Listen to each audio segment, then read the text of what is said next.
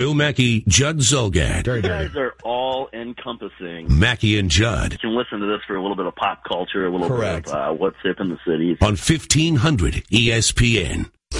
Mackey and Judd are talking twins. Talking twins.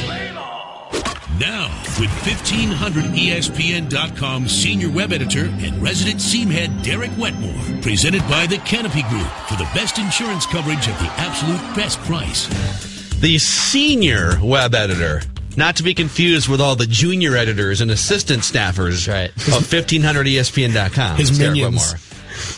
I don't even know how to respond to these. It was when I started, guys. It was I think it was Dave Harrigan that first asked if senior web editor meant that I was still completing my senior year of high school when I started at 1500 ESPN. Young face. So I'm just saying. I thought I thought you were here just on an internship or a job shadow. shadowing for the Next day. year he'll be the collegiate web editor.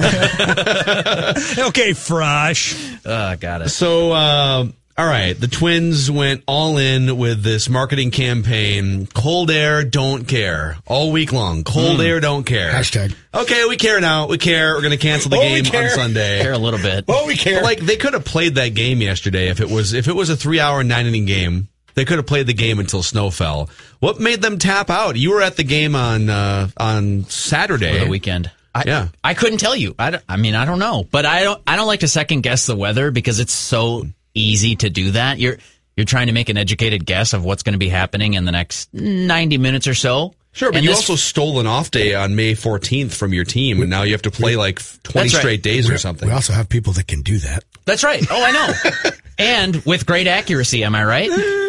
See, Short, short term, yes. That's- exactly. 90 minutes, yes. Except for Dave Dahl. We count on Dave. That's We- the thing. yes. No, I mean, I'm, no, I'm being serious. Within a couple hours, a- meteorologist worth their salt should be able to say within the next three hours, here's probably what's going to happen. you're good or you're Yep. not good. Maybe not tomorrow because weird things can happen, but three, four hours, they should tell you that yes, they should be able to nail it. Now, So I don't know what went into the decision, but there's a whole group of people that are affected, right? The Mariners give up an off day. The Twins are giving up an off day. Coming back from the West Coast, they're playing the Angels on Sunday, their getaway day.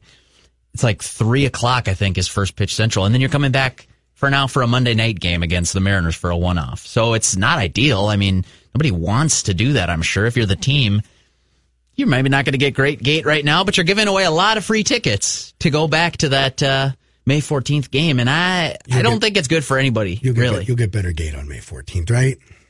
You'll get more walk up that day than you'll lose on season ticket holders that won't Well, come back. yeah. I think. Yeah, but maybe, maybe not. But you also got to consider this isn't just about selling tickets. Like you're this probably screws with your pitching. Well, and it might and it might rain. Yeah, I guess. You don't know me. But other than that, Right. Other than that, what else? I think that there's a a lot to be said about April weather all around baseball. Really, really throwing a wrench in the schedule for a number of teams. But all I keep thinking every time I see a lead written about the weather or I hear broadcasters talk about it endlessly while they sniffle into the microphone, there's just this element of it's still baseball and you still have to go out and try to win those games. These wins mean just as much for the Twins as late September baseball where they're maybe going to be on the fringe of the playoffs. So, uh, what have you learned? Uh, The, the stop-start nature of the of this twin schedule has just been. It's been such a buzzkill because all right, the Totally. baseball season's about to start, but like kind of not really. They've only played a handful of games. False and start. so, what are there definitive things that you've learned at all, or is it all just like it's too early and it's too stop-start and the weather's been too crappy? Yeah, it's more of the second for me. I, I'm always that guy. Like it could have been perfect. They could have been playing in a dome, and here we are, seven games in. I'd say, ah, hang on a second. Let's let's get enough of a sample before we can start talking about Logan Morrison being a bust of a signing. I think it's way too early for that kind of stuff. There are some interesting things. Number one for me is Miguel Sano's. Like he either hits at 500 feet, a screaming double, or he strikes out, and he strikes out in almost half his times to the plate. So that's kind of an interesting dynamic to watch. The other thing, and I sent you guys a note on this. I'm really curious to see what happens this series with Houston, assuming they get the games in, which they should. Because you're going to see some premier pitching on display at Target Field. It's not going to be from the Twins, but you're going to see some premier pitching come to town and then the Twins try to throw their best up to counter it. And I'm just going to be fascinated to see how that matchup plays out this whole week. Yeah, I think. Uh, I mean, like Verlander, Keuchel, McCullers, and Some then pitchers over there. and then the Astros bullpen has a bunch of flamethrowers too. Yeah, this is obviously if you get swept and destroyed like you did, I think it was mid-season or like early season last year. It doesn't really mean a lot in the grand scheme because the Astros are a better team. go. Okay. Very Yeah, well. like, for sure. Like the Astros are a better team, uh, but it's going to be just an interesting glimpse at their pitching staff and their bullpen and their lineup as it looks compared and lined up to Yeah, yours. well, right? and here's what's pretty interesting to me about this series. I hate to be series preview guy because maybe by the time you hear this, it doesn't matter. They're two games into the series. But with getting snowed out over the weekend, here's what we've got. I'm really curious to see the Twins should be able to hold their own against one of the best baseball teams that I've ever seen constructed. That's that's not hyperbole. You're Right? exactly right. I mean, in my lifetime, I don't think we realized how good they were last year.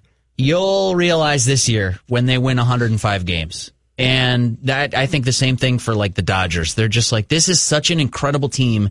They could sustain injuries to their best handful of players and still be one of the best teams in baseball. But with that being said, I'm I'm I don't put the Twins in that category yet, but I think they aspire to that category. They're trying to climb into that region.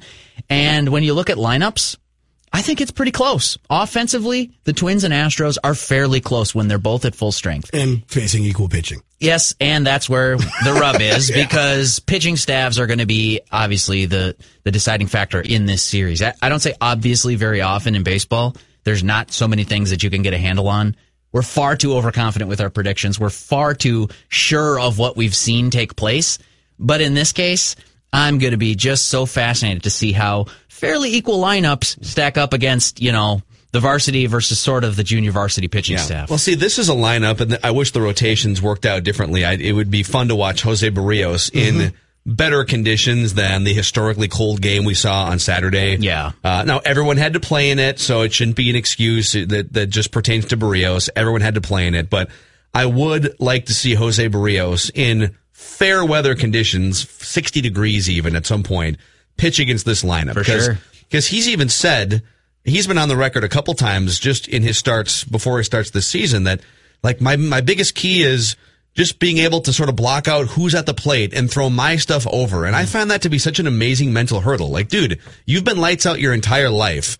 And now all of a sudden it matters that like a really good hitter's at the plate. Just throw your stuff. Yeah. Still And- young. He's still. I mean, Of course. And he's I'm- still going to have guys come to that plate that he's going to go. oh Sure, God, oh and my I'm God, oh God, oh I'm my being God. too hard on him when I say that because I think that's a thing for most young pitchers. Yeah. but the Astros lineup, there's about, and the Yankees are in that same group with the middle of their order too. Like those are the types of lineups that really test that mental battle that you have with yourself on the mound. Am I going to throw a pitch that I know that I've been able to get guys out on? Yep. But it's Jose Altuve, That's right. and George Springer and Aaron Judge and Giancarlo Stanton at the plate because those are the those are the lineups you're going to face if you get to October here. A big hurdle is to realize that the best in the world are getting themselves out 60 to 65% of the time. And you're good enough. It's Yep. just got to be. You're here. You're here for a reason. You got here for a reason. He may get you, but you're probably going to get him. And I think it's an important thing to say after I passingly called the Twins junior varsity pitching staff. It's only by comparison to one of the great pitching staffs. That's why I'm curious about it this weekend. Last year, if you stack the Twins pitching staff up in August against the Astros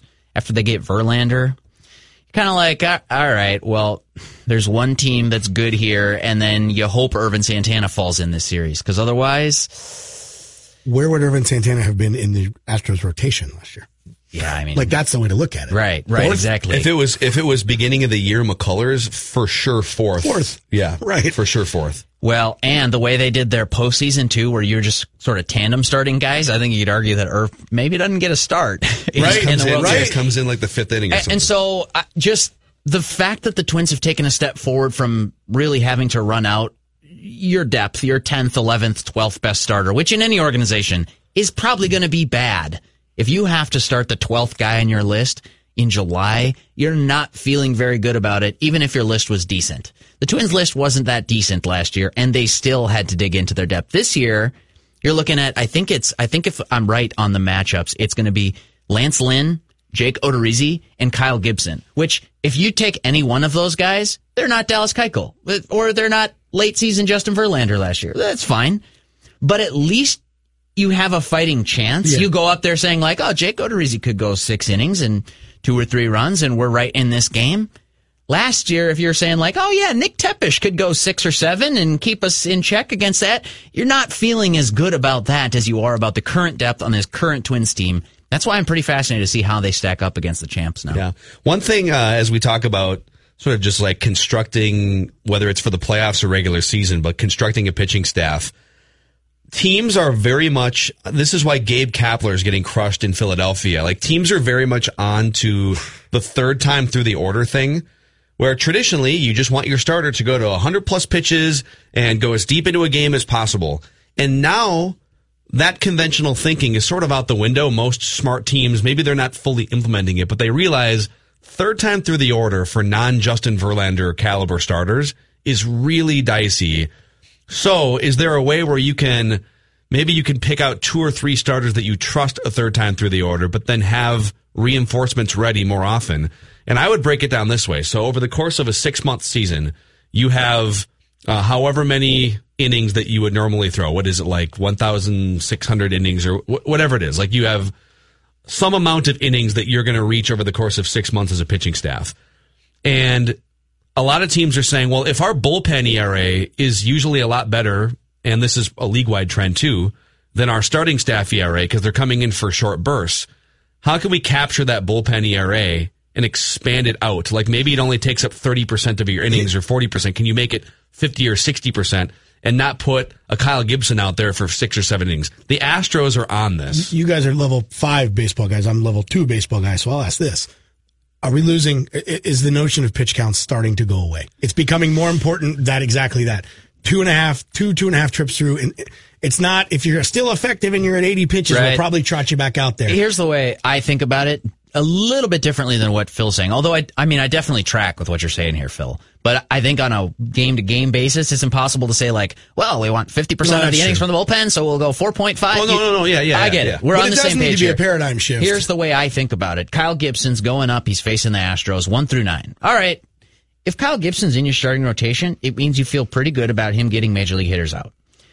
And for Gibson, the primary pitches are the fastballs. He's got the four seamer that he's been using a lot more since midseason late year, last year. I wrote about his breakout being almost entirely dependent on his use of four seam fastballs. That's that's really what's changed for Kyle Gibson. So he's got that pitch up in the zone, and then he's got the two seamer that he's used his whole life. Get ground balls, try to get some swings and misses if they're looking up. That's fine. First time through the order, you do that. The second time through the order, now you go to the changeup. Now you go to the slider. They've seen the fastballs. They're kind of on it. A guy as good as Jose Altuve might be on it from the first pitch. But a guy like, uh, let's use Twins examples. If Max Kepler's seen you once that day, he's got a better idea now of what you feature, how you're going to try to get him out as a lefty, and then he can combat that. Now you're talking the third time through the order, Chris, and this is exactly what Phil's talking about. This is the way I think about it. All right, bud. Seen the fastball. Know what you're going to try to do. Seen the scouting report. I know what your secondary stuff looks like today, whether you have the slider or not, mm-hmm. whether the changeup's working for you or not. I know what you feature. I know how you're going to try to get me out. Here's how I'm going to get a hit.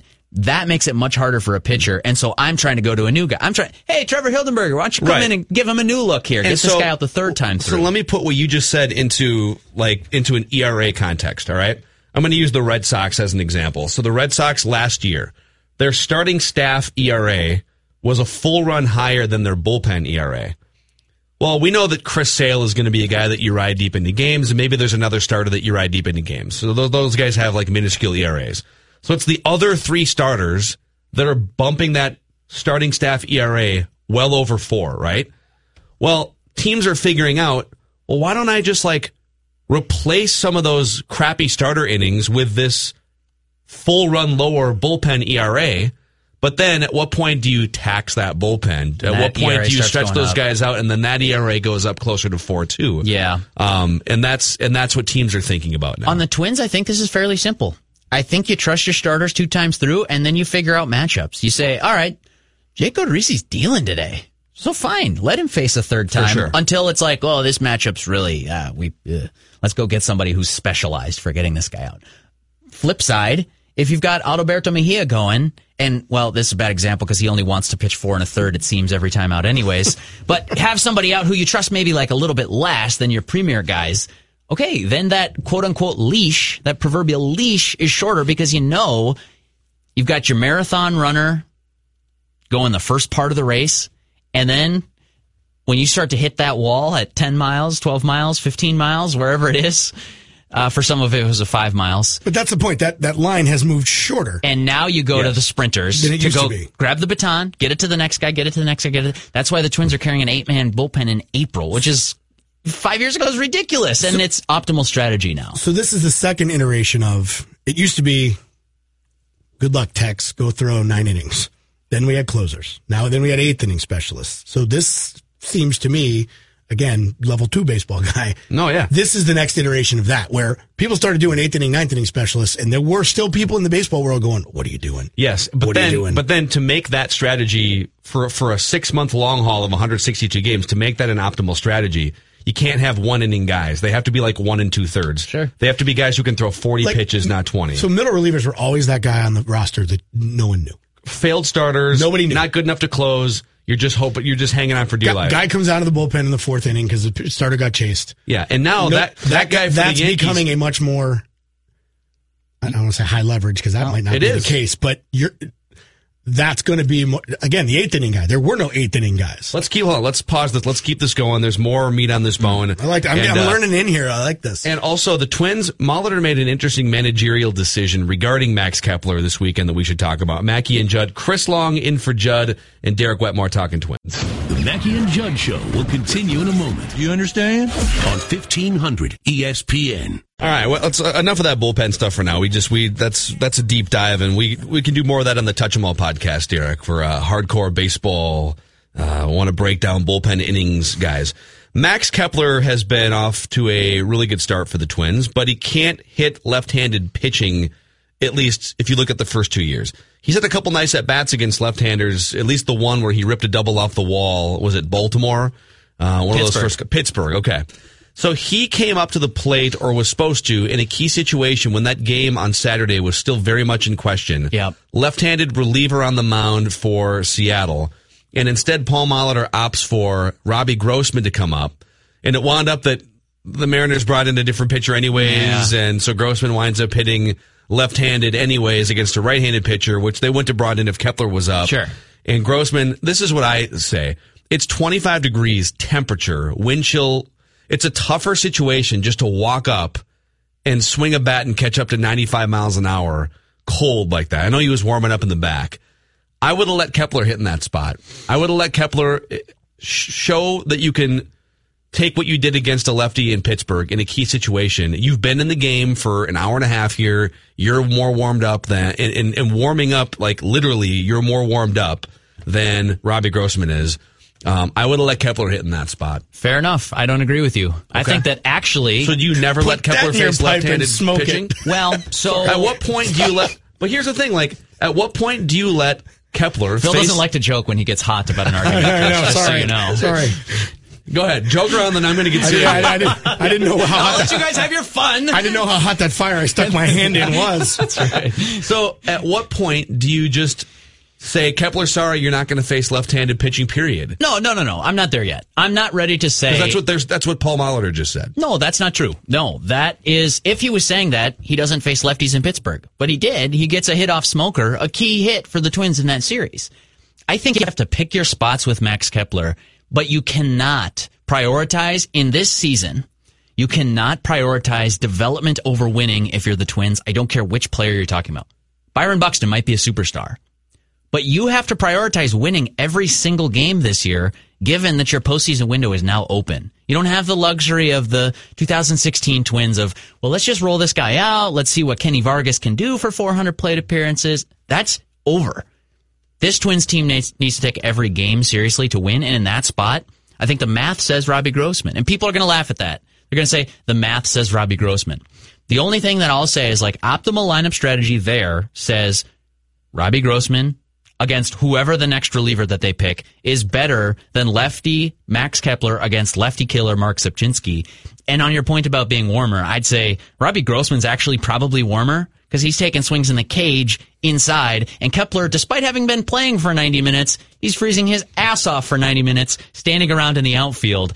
I, I think you could debate the like he's used to being in this weather now, but I think there are some real physical effects that we're seeing in cold weather games where, hey, you're better off just going up. You see Eddie Rosario standing by the heater.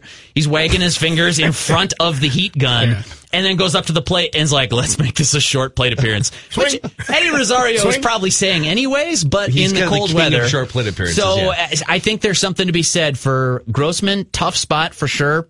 Pinch hitting's never easy. Pinch hitting in 30 degrees is not easy, but that's why Robbie Grossman is on this team to go get a favorable matchup late in the game. For the record, people are probably asking, well, uh, but you were fine with Grossman hitting for Buxton, uh, Mackey in the first game of the season. And yeah, I mean, I do think it's situational to some degree. Like Kepler, Kepler has been looking really good at the plate for me the first week and a half. Yeah, I'll agree. Buxton looked absolutely terrible in that particular game. I'll agree with that too. And um, in that situation, I, I think at some point you're going to have to just pick spots for Kepler to test his improvement out on left-handed pitching. And they did in Pittsburgh. They didn't this weekend against the Mariners. Sure. So can I get you onto my side, both of you, that Leave me out. Leave me out of this. Well, then come on, just join my side. Who cares? Uh, blind vote from Chris Long makes this two to one, unless Phil wants to come to our side saying 2018, the Twins need to win games. Yeah, you this don't is say we're not developing anymore. Okay, this is not again, a development. but I- I agree. I, you got me. Two but- to one. Hold on, I agree. Oh, Well, you're three pre- zero. But right. but you're perpetually developing. But the thing, yeah, t- the, the thing is, you're saying Robbie Grossman is who he is, Yep. all right? Oh, and yeah. I and then you and I are on the you and I are in the front seat of the Robbie Grossman bandwagon. I'm driving together. the bus, and I still say Robbie Grossman is what Robbie Grossman is. Sure, like is. honking the horn, I'm all I'm all for it. But if Max Kepler has a chance to be something that's like two rungs higher than he is right now, and just needs that left-handed piece to the puzzle, Justin Morneau was a great example. He was bad against lefties early on, but then you start to get more comfortable. He's a, a very cerebral hitter. Max Kepler is, I think, one of the smartest guys in that clubhouse in terms of like self-diagnosing.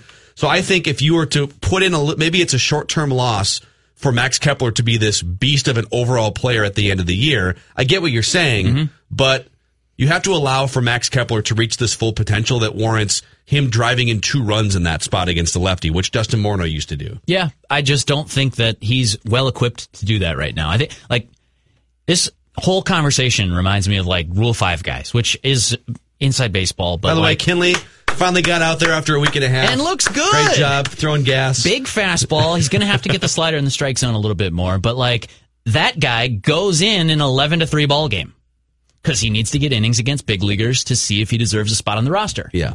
To me, Max Kepler is in the same spot against hitting left-handed pitching. He was so bad last year.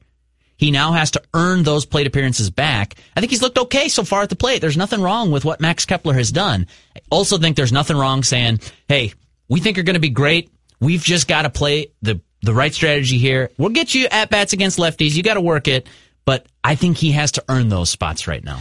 Uh, Wetmore, great stuff, dude. Thanks, Appreciate guys. it. Mm, Good stuff. Sorry for the fights, Phil. I know Stop we always joking around that. on this radio show. There will be no joking around. It's not what this is for. Uh, the Touch 'em All podcast, you can find it all over E 1500ESPN.com, Apple Podcasts, anywhere you would uh, generally download podcasts.